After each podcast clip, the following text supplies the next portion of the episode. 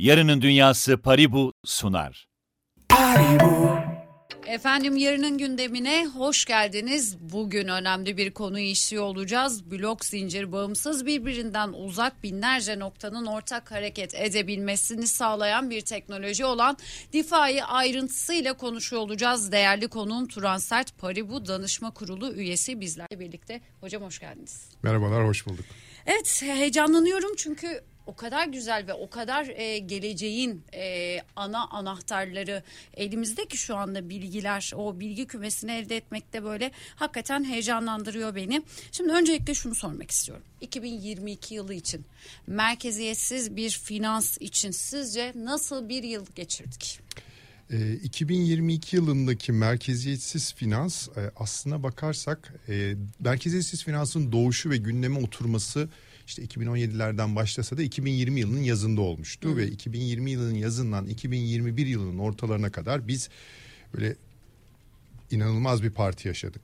Bu partinin de e, nedenini sonradan anladık ama yani şöyle söyleyeyim bu e, sistemin genel olarak merkeziyetsiz finansın en büyük metriği bu sisteme yatırılmış paradır. Hı hı. 2020'nin yaz aylarının başında 1 milyar dolarlardaydı. Bu böyle 200 milyar dolara geldi bir yıl içinde. İnanılmaz bir büyüme. Yani Çok akla hayale e, sığmayacak bir büyüme. Ama işte bu partinin e, sonrasındaki etkilerini biz 2022 yılında görmeye başladık. 2022 yılı biraz parti sonrası e, baş ağrısı ve mide bulantısıyla geçen bir yıl oldu diyebiliriz. E, zorlu bir yıl oldu özellikle yatırımcılar için. Hı hı. Şimdi bakacak olursak hı hı. özellikle hem küresel hem de yerelde oldukça gelişmeler yaşadık hı hı. ve e, bu bağlamda e, merkeziyetsiz finans alanında da bu gelişmeler de öne çıktı. Hı hı. Öncelikle bu gelişmeleri hem küresel yorumlayacak olursak hem yerel yorumlayacak hı hı. olursak ne dersiniz? Şöyle e, merkeziyetsiz finansı belki çok kısaca biraz bahsetmek Kesinlikle. lazım. Mesela e, temel bilmeyen dinleyicilerimiz için tabii ki merkeziyetsiz finans e, sizin programın açılışında bahsettiğiniz e, merkeziyetsiz sistemler aslında dijital dünyanın getirdiği dijitalleşme sürecinin son halkası ve bu e, kimilerine göre Web 3 olarak geçen merkeziyetsizlik e, e, e, etkiseni etrafında dönen e, belli e, oyuncuların ön plana çıkan aktörlerin bir tanesi. Yani merkeziyetsiz finans kısaca e, blok zincir teknolojilerin finans alanındaki uygulamalarını diyoruz biz. Yani finans olarak şu an aklımıza gelen her tür şu an e, e, kullandığımız bizim kişilerin ya da şirketlerin kullandığı her tür finans ürününü şu anda finans kurumları veriyor. Bu, bu finans kurumları e, regülasyonlara bağlı ve merkezi olarak e, bu hizmeti veren yerler. İşte bu e, hizmeti merkezi yerlerden hizmet verenin merkezi olduğu bir dünyadan kişileri birleştiren o merkezi yapıların olmadığı merkeziyetsiz binlerce makinesini dediğiniz gibi e, aracılığıyla yapabilir miyiz? Bu güveni onlar aracılığıyla sağlayabilir miyiz? Merkeziyetsiz finans bunu veriyor. Doğru. Ve burada e, geçtiğimiz yıl içinde biz 2020-2021 içinde e, ortaya çıkan bu e, merkeziyetsiz borsalar olsun, e, kredi verme kuruluşları olsun, sigorta olsun bütün bu yapıların yavaş yavaş oturmaya başladığı, olgunlaşmaya başladığı bir e, dünyayı yaşadık 2022 yılı içinde. Hı hı. E, teknolojik açıdan ciddi gelişmeler oldu e, ve e, dediğim gibi teknoloji açısından işler rayında gidiyor Sıkıntı biraz bu iş daha henüz daha bu dünya oturmadığı için bütün bu değer hep spekülasyon üzerinden döndüğü için buraya yatırım yapanlar tarafında oldu. Onlar tarafında sıkıntı yaşandı. Peki hocam şimdi e, sizin iki önemli kitabınıza da şöyle biraz göz gezdirdim ve Hı. okumaya çalıştım. Şimdi Sorularla DeFi e, kitabınızdan da e, burada başlık halinde yayınlamışsınız ama izleyicilerimiz ve dinleyicilerimiz için de buradan da aktarmış olalım. DeFi'da nasıl merkeziyetsiz olunuyor diye soracak olursam onun üzerine birazcık daha evet, yorum isteyeceğim size. Tabii. E, DeFi'da merkeziyetsiz olmanın belli birkaç koşulu var. Hı hı. E, dediğim gibi finans alanının aslında bizlere sunduğu en büyük e, bizim e, şöyle diyeyim bizim ihtiyacımızı karşıladığı alan güven. Güven sağlıyor. Kişiler arası birbirimize Doğru. güvenmediğimiz için finans bunu sağlıyor. Şimdi bunu e, merkezisiz bir şekilde nasıl sağlarsınız? Özellikle dijital dünyada nasıl sağlarsınız? İşte merkeziyetsiz finans bu soruya yanıt bulmaya çalışıyor. Bunu bulma yöntemini de e, şöyle yapmışlar. Blok zincir üzerinde blok zincir dediğimiz e, aslında kişilerin güvenli bir şekilde isimleri belli olmadan e, her tür işlemi yapabilecekleri herkes tarafından görülen ve değiştirilemeyen bir işlemler bütünü. İşte bunu merkeziyetsiz finans aracılığıyla yapıyoruz. Bunu yapabilmek için de bu arada şunu belirtelim bazen çok e, konseptsel konuştuğumuz için, kavramsal konuştuğumuz için e, gözden kaçabiliyor. DeFi dediğimiz şey aslında yazılımlar, uygulamalar. Hı hı. Telefonumuzda nasıl bir işletim sistemi var ve üzerinde uygulamalarımız var. İşte Instagram'dır, Facebook'tur vesaire. Burada da blok zincir dediğimiz işte başta Ethereum olmak üzere bu büyük blok zincirler bir işletim sistemleri ve bunların üzerine uygulamalar kullanılıyor. Bu uygulamaları 5-10 kişilik ekipler çıkartıyorlar. Ve bu e, her isteyen herkes de e, bu e, ürünleri kullanabiliyor. Peki biz bu ürünlere nasıl güveneceğiz? E, paramızı emanet ediyoruz evet, dijital nasıl? dünyada. Nasıl güveneceğiz? Burada da şu şöyle bir özelliği var e, bu dünyanın. Bu dünya açık kaynak denen bir kavramla e, gelişmiş durumda. Açık kaynak da şu demek bilmeyen e, dinleyicilerimiz için. Bunlar bir yazılım dediğim gibi yazılımlar ve bu yazılımların içinde ne yazdığını yani o kod denen kodlar açık. Herkes tarafından görülebiliyor, herkes tarafından denetlenebiliyor. Yani sadece yaptığımız işlemleri biz blok zincir üzerine şeffaf bir şekilde görmüyoruz. Aynı zamanda bu işlemleri gerçekleştiren yazılımları da görüyoruz. Ancak böyle güvenebiliyoruz. Normalde biz biz finans grubunda işte nedir? Yıllardır var ortada işte şubeleri var. E, oradan dolayı güveniyoruz ama içinde içeride neler geçtiğini bilmiyoruz. Burada içeride geçen bir şey yok çünkü her şey şeffaf. Dolayısıyla işte merkezi finans bu sayede merkezsiz bir şekilde herhangi bir yere bağlı olmadan kişilerin kendi aralarında e, bu finans işlemleri gerçekleştirmelerine aracılık edebiliyor. Peki hocam şimdi hem radyo dinleyicilerimiz hem e, sosyal medyadan e, bizi izleyen izleyicilerimiz merak ediyor. Ben de merak ediyorum. Merkeziyetsiz finans e, hayatımızı nasıl etkileyecek? Önümüzdeki bir yıl, beş yıl, on yıl süreli e, hayatımızda ne etkiler evet. uyandıracak? Nasıl bir değişikliğe hazırlanmalıyız biz? Çünkü gerçekten geliyor gelmekte olan gibi bir e, olgu var karşımızda. Evet hazırlanmaya çalışıyoruz. Büyük bir ama, değişime ve dönüşüm ama nasıl nasıl nasıl hazırlanır? Neyle karşılaşacağız doğru, biz? Doğru çok haklısınız. E, çünkü yüz, yüz yıllardır belki de oturmuş bir finans sistemi var ve hep aracıların olduğu, merkezi evet. otoriterin olduğu bir para sistemi var. Şimdi biz burada bir anda diyoruz ki işte merkezsiz bir şeyler gelecek ve belli e, sistemleri temelinden değiştirecek. E, bir taraftan da bunu diyoruz e, bir yandan da diyoruz ki e, hayatımıza şu anda etki etmedi. Yani hiçbir şey ben bunu hissedemiyorum. E, bunu şöyle söylemek mümkün dediğim gibi e, blok zincir teknolojilerinin zaten geçmişi işte Bitcoin'in çıkması 2009 yılıdır. 14 13 14 yıllık bir geçmişten bahsediyoruz. Çok daha yeni bir teknoloji olduğunu unutmamak gerekiyor. Doğru. Merkeziyetsiz finans hele bunun üzerine kurulan merkeziyetsiz finans dediğim gibi 4-5 yıllık bir hikaye. Hı hı. Daha henüz daha ilk aşamalarındayız bu hikayenin. Şimdi geç önümüzdeki dönemde neler olacak? Nasıl bizi etkileyecek? Yani şu anda bu sistemi kullanan kişiler hani e, her teknolojide denir ya erken adapte olanlar, erken kullanıcılar. Şu anda biz erkenin erkeni bir kullanıcı kitlesiyle şu an bu işi yapıyoruz. Yani günlük hayatımıza daha dokunmuyor ama yavaş yavaş dediğiniz gibi önümüzdeki bir yıl, beş yıl, on yıl içinde bunu göreceğiz. Nerelerde göreceğiz? Biraz da onlardan bahsedelim. Evet. Bu e, aslında üç temel e, eksende göreceğimizi düşünüyorum ben. Hı hı. E, bir tanesi e, e, Web3 dediğimiz işte NFT'lerin olduğu, Metaverse'ün olduğu, kripto paraların olduğu bir dünya var ve bu dünya gelişiyor. Doğru. Bu dünyadaki bütün aktörlerin arasındaki ilişkileri aynı fiziki dünyada e, kişilerin, şirketlerin arasındaki ilişkileri bankalar, finans kurumları götürürken bu bahsettiğimiz Metaverse NFT dünyasındaki aktörlerin arasındaki ilişkileri de merkeziyetsiz finans götürüyor. Hı hı. Dolayısıyla orada zaten büyüyen bir pazar var. Merkeziyetsiz finans oraya hitap ediyor. Bu birincisi. Hı hı. İkincisi fiziki olarak peki nasıl etkileyeceğiz dediğimizde orada e, daha çok gelişme şöyle olacak. E, özellikle e, NFT kısmı dijital sahiplik biliyorsunuz. Fiziki varlıkların sahipliği de buraya giriyor. Fiziki varlıkların token token haline, token hı. dediğimiz e, para haline getirmesi, yani dijital sahiplik anısına getirip dijital dünyada kullanılması. Bu alanda merkeziyetsiz finansın çok büyük bir etkisi olacak. Yani dijital sahipliğin e, e, satılması, alınması, rehin verilip karşında kredi alınması gibi NFT'lerin bütün bu alanlarda hep e, biz merkeziyetsiz finansın önümüzdeki dönemlerde göreceğiz. E, bunun yanında tabii e, şunu söylemek lazım. Merkeziyetsiz finans bir altyapı. Yani altyapı dediğimiz kripto paralar üzerinden dönen bir dünyadan bahsediyoruz. E, bir taraftan da klasik olarak, geleneksel olarak e, döviz e, nedir? E, dolar, euro, TL üzerinden dönen bir finans e, altyapısı var ve e, onu üzerinde hizmet veren merkezi yapılar var. Ben gelecekte hibrit yapıların da olduğunu düşünüyorum. Yani ne demek bu? Bir banka, bir finans kurumu nasıl TL'ye, dolara, euroya e, mevduat veriyorsa, kredi veriyorsa, e, sigorta yapıyorsa ya da alım satım işlemlerine aracılık ediyorsa benzer şekilde kripto paraları da aynı şekilde müşterilerine sunacak. Çünkü bunu aslında değişim ve dönüşüm yaşanıyor ve yaşanılmak zorunda ve bu yapılmak zorunda diyebilir miyiz? Evet tabii ya bu Ya bu bu, bu, bir bu bir zorunluluk aslında. Kesinlikle yani sonraki Web süreçte. 3 dediğimiz konu aslına bakarsanız merkeziyetsizlik niye çıkmış dedim az önce bahsetmeye çalıştım. Bunun özünde kullanıcı ekonomisi geliyor. Yapılan her tür işten kullanıcının daha fazla pay alması, katma değerden pay alması, daha bağımsız olması ve toplumlar, kitleler bunu öğrendikçe e, ve bunu tattıkça, gördükçe bu alana kaymamaları mümkün değil. Şimdi oradaki en büyük sorun, tabii birkaç e, sorun var. Bu tam sahiplik dediğimiz aynı zamanda işte cüzdanlar vesaire gibi teknik konuları getiriyor.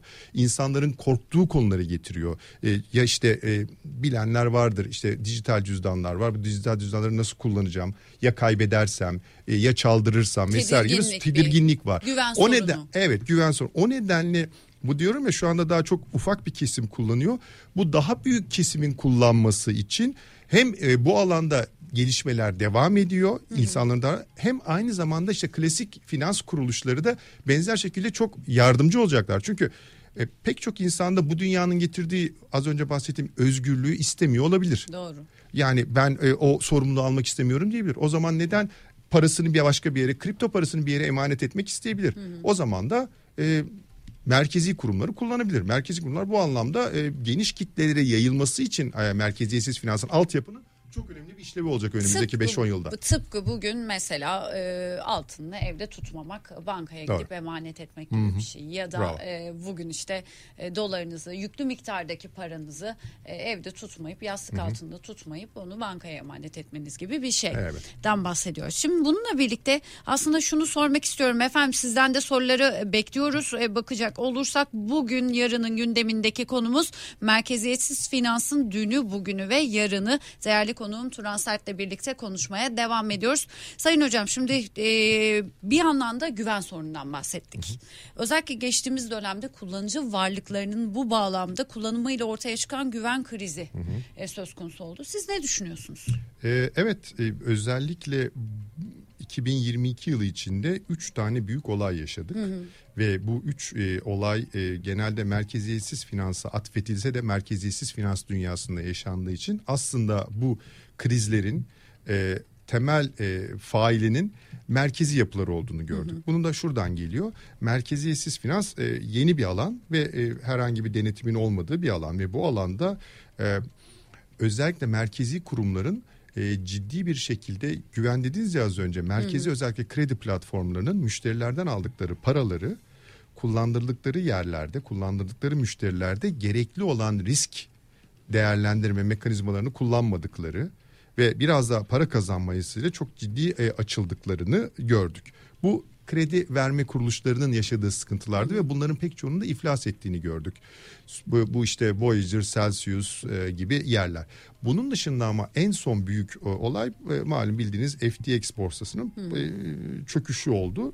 Burada bunu belki biraz daha ayırmak gerekiyor diğerlerinden. Kredi verme kuruluşları az önce bahsettiğim kuruluşların zaten işleri birisinden para alıp başkasına vermek. Bir nevi banka gibi. Banka gibi. Orada gerekli kontrollerin yapılması gerekiyordu ama yapılmadı. Regülasyonlar da olmadığı için e, benzer şekilde sıkıntı çekildi. FTX olayı biraz daha farklı. FTX olayında maalesef dolandırıcılık var.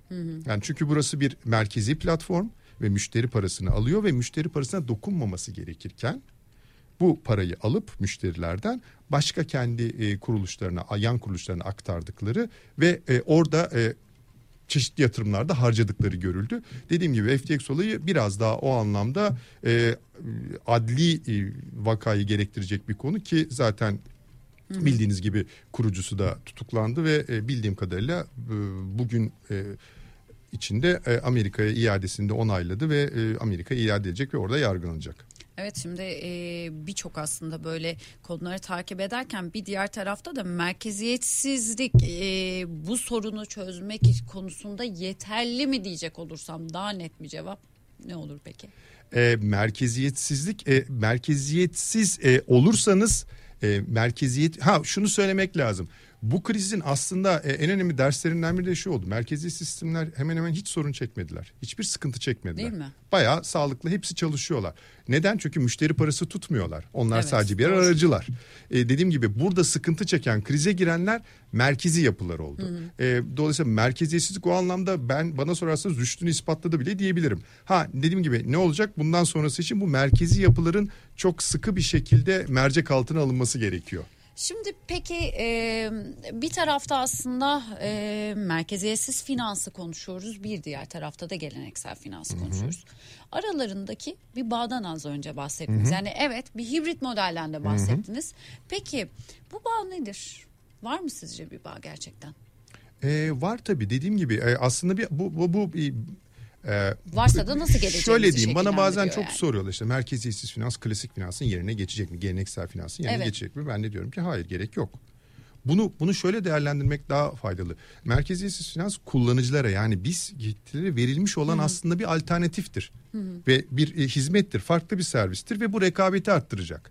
Nasıl işte e, Bitcoin ile birlikte dijital paraların çıkmasıyla birlikte e, eskinin SWIFT sistemi dediğimiz uluslararası para gönderme sistemi 2-3 günde para gönderilirdi. Yüzlerce dolar verirdiniz göndermek için kimi ülkelere gönderemezdiniz. Şimdi dijital dünyada bütün bunların e, kripto paralarla aşıldığını gördük.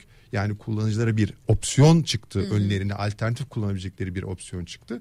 Benzer e, durumu ben merkeziyetsiz finansta da yaşanacağını düşünüyorum. Yani bunu bir altyapı olarak kripto paraların geniş kitlelerce finans sisteminde de kullanılması için bir opsiyon olacak bu. Ve geleneksel finansta, geleneksel finans kurumları da benzer şekilde e, bu arada geleneksel finans kurumlarının girmemesinin temel nedeni de henüz daha regülasyonların oturmaması. Yeni bir alan olduğu için. Regülasyonların oturduğu noktada ben finans kuruluşlarında gerek kripto para saklama, gerek bunun alım satımına aracılık etme, gerekse işte dediğim gibi saklamanın ötesinde faiz verme e, gibi e, işlemleri yapacaklarını düşünüyorum. Çünkü Peki bu, olur mu? Regülasyon, DeFi'de regülasyon olur mu? Sizin kitabınızda bu önemli e, bir konu evet, olarak ben şöyle- zevkle okudum mesela. E, ben onu şöyle çok aslında çok net bir kırmızı çizgi çekebiliyorum orada. Regülasyonun olması, regülasyon zorunlu ama nerede zorunlu, nerede olamaz onu iyi ayırt etmek gerekiyor. Kırmızı çizgide müşteri parasını emanet alıyor musunuz? Geleneksel finansta paranızı bankaya yatırdığınızda artık para bankada. Sorumluluk bankada değil mi? Ve neden? O yüzden de bankacılık sektörü, finans sektörü çok ciddi regülasyon altında olması gerektiği gibi. Biraz bunalıyor o sektördeki arkadaşlarımız ama e, maalesef e, devletin ya da resmi kurumlarında o anlamda küçük yatırımcıyı korumaları gerekiyor ve regülasyon var. Burada da aynı şekilde bu dünyada da. Eğer siz müşteri parasını alıp tutup bir yerde değerlendiren bir banka gibi bir kripto banka ya da bir e, kredi verme kuruluşuysanız ya da müşterinin alım satım yapacağı kripto paraları tutan bir e, kripto para borsasıysanız o zaman sizin normal bir e, finans kurumundan farkınız yok. Dolayısıyla bu e, kurumların regülasyona tabi olmaları gerekiyor. Burası kesin. Bu olmalı. Ha şimdi diğer soru peki DeFi? Az önce bahsettim. DeFi dediğimiz bir yazılım. DeFi Evet, ürünleri doğru. dediğimiz yazılımlar.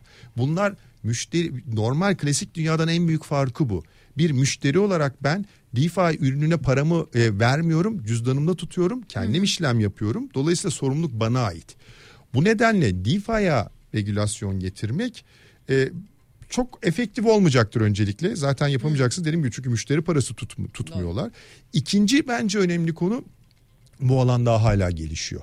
Ve çok daha farklı yerlere gitme durumu var. Siz regülasyonu bu araya ge- getirdiğiniz noktada bunu e, hakikaten bu regüla, e, inovasyonu e, önleyemezsiniz. Sadece ülkeniz geri kalır buradan. Başka ülkeler ön plana çıkarlar. Ve buradaki ciddi bu alandaki e, paranın da e, ülkeden kaçmasına neden olabilirsiniz. O nedenle bunun gelişmesi için bence şu noktada e, belli bir zaten dediğim gibi efektif olmayacaktır. Bekle görle biraz daha çünkü anlaması zor bir konu kabul ediyorum. Hı hı, doğru. E, biraz daha bekleyip görmekte fayda var diye düşünüyorum. Şimdi hocam e, aslında az önce sizin konuşmanızdan da şunu çıkardım.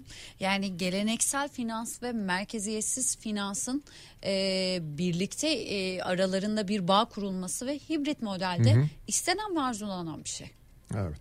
ilerisi için değil mi? Kesinlikle. E, az önce de söylediğim gibi bu özellikle e, müşterilerin e, veya kullanıcıların gerçekten ihtiyacı olan bir e, alan. Çünkü merkeziyetsiz finansı kullanmanız için bir dijital e, elektronik kripto e, cüzdanınız olması gerekiyor. İşte o cüzdanın 12-24 kelime denen e, işte belli kelimeleri var. Onları hiç kaybetmemeniz gerekiyor. Çünkü tek sahip sizsiniz başka kimse Doğru. yok. E, Ama dediğim gibi bu gerçekten pek çok insan için hiç feasible bir durum değil. Hiç yapılabilir bir durum değil. Çok korkutucu bir durum. Kesinlikle. O nedenle böyle kurumlara, geleneksel finans kurumlarına mutlaka ihtiyaç var. Yani biz şu anda e, normal popülasyonun yüzde birinin altında bir e, e, kitle tarafından kullanılan bir üründen bahsediyoruz. Ama bu çok rahat yüzde beş, on, yirmilere gelebilir. Bunun gelmesini de sağlayacak olan e, geleneksel kurumlar. Aslında geleceğimizi bir şekilde e, şekillendireceğini de e, bu iki e, denklem arasındaki e, bağdan da çıkarmış oluyoruz. Şimdi hocam peki kripto işlem platformları hangi yöne e, evrilecek ve regülasyonlar dedik, güvenlik dedik. Bununla birlikte e, geleneksel finansta entegrasyon konusundaki e, bir takım öne çıkan da yine aynı zamanda gelişmeler konusunda sizler neler öngörüyorsunuz bu bağlamda kripto işlem platformları diyecek olursam ne dersiniz? E, şimdi kripto iş- işlem platformları aslına bakarsanız temel görevi kripto işlem platformlarının e, fiziki dünyadaki bizlerin o dijital dünyaya da kripto dünyaya geçişindeki köprü vazifesi görüyorlar. Çünkü normalde kullanan kişiler bunu nasıl kullanıyorlar? Bankanızdan kripto para borsasının hesabına, banka hesabına para gönderiyorsunuz. Ondan sonrasında e, kripto para e, sitesinden ya da uygulamasından e, kripto para alıyorsunuz o dünyaya geçiyorsunuz. Sonrasında dilerseniz bu parayı kripto para borsasında tutabiliyorsunuz ya da kendi cüzdanınıza çekebiliyorsunuz. Öyle bir fark var. Normal Doğru. bir bankadan e, farkı e, orada oluyor. E, kripto para borsaları o anlamda çok önemli bir işlev görüyorlar bu kripto dünyasına geçişte ve bu nedenle de ve bunların çoğunun da merkezi yapılar e, olduğunu biliyoruz ve bu nedenle de e, bu yapıların ciddi olarak denetime tabi olmaları gerekiyor. Bu gelecek. Buna hazırlıklı olmaları gerekiyor. Burada işte gerek organizasyon olarak yeterlilikler, sermaye yeterlilikleri e, ve işte e, ne denir e, aslında belli başlı finans kurumlarınca e, şey yapılan risk e, monitör etme gibi belli farklı e, kuralları getirmeleri gerekiyor. Bu alanda e, ben önümüzdeki dönemde kripto para platformlarının çok daha e, aktif bir şekilde bu alana eğileceklerini düşünüyorum. Birincisi bu. Evet. E, onun dışında e, e, daha e, şey baktığımızda e, az önce bahsettiğim geleneksel finansın verebileceğini söylediğimiz aslında hizmetlerin bir kısmını kripto para platformları da verebilirler. Mesela ülkemizde şu anda e, pek çok e, e, alım satım dışında diğer işlemlerin yapılmasına e, çok kanunen regülasyon olmadığı için müsaade edilmiyor. Ben regülasyonların geldiği noktada işte kaldıraçlı işlemlerde vesaire gibi diğer şeylerinde kanunun izin verdiği noktada ülkemizde yapılabileceğini düşünüyorum. Ülkemizdeki kripto para platformları tarafından.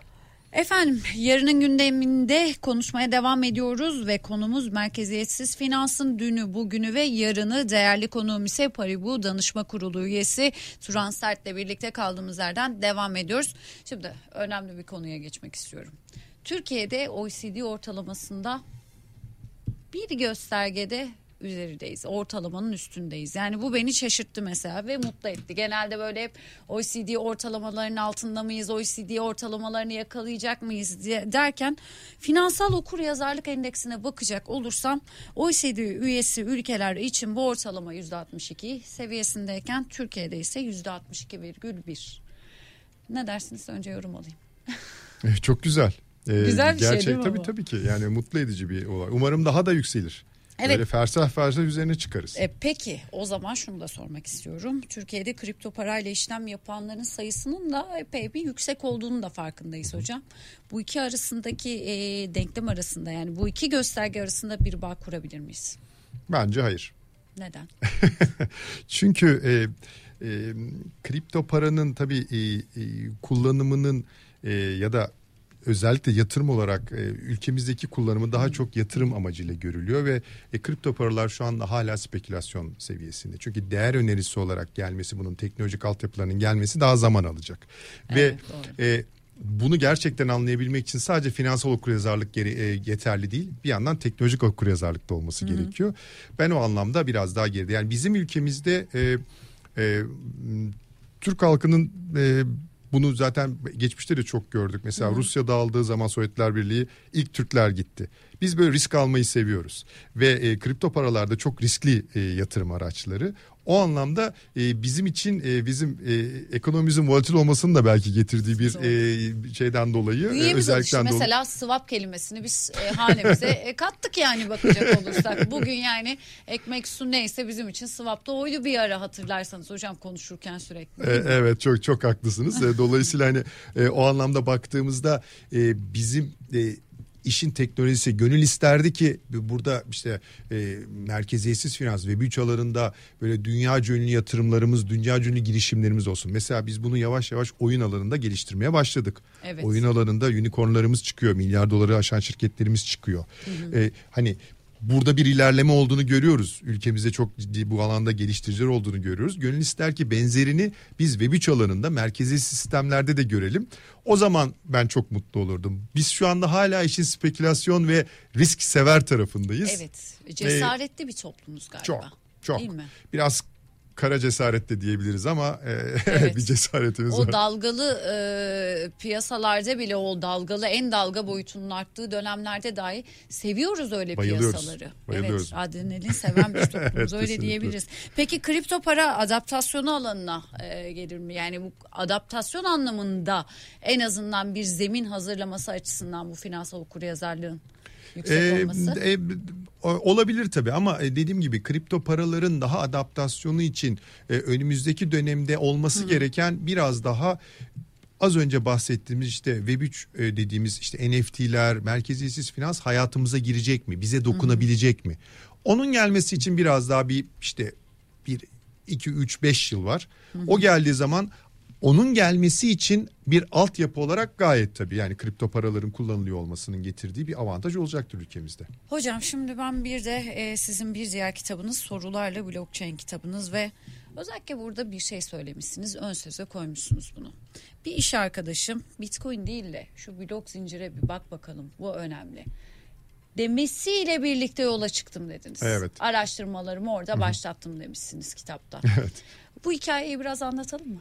Ee, evet ya ben e, geleneksel dünyadan geliyorum. Benim e, bu Web3 dediğimiz dünyaya geçişim işte 2016-2017 yılları gibi oldu. E, e, burada tabii e, geleneksel dünyadan geldiğiniz noktada kripto sözcüğü bile sizi irkiltebiliyor açıkçası.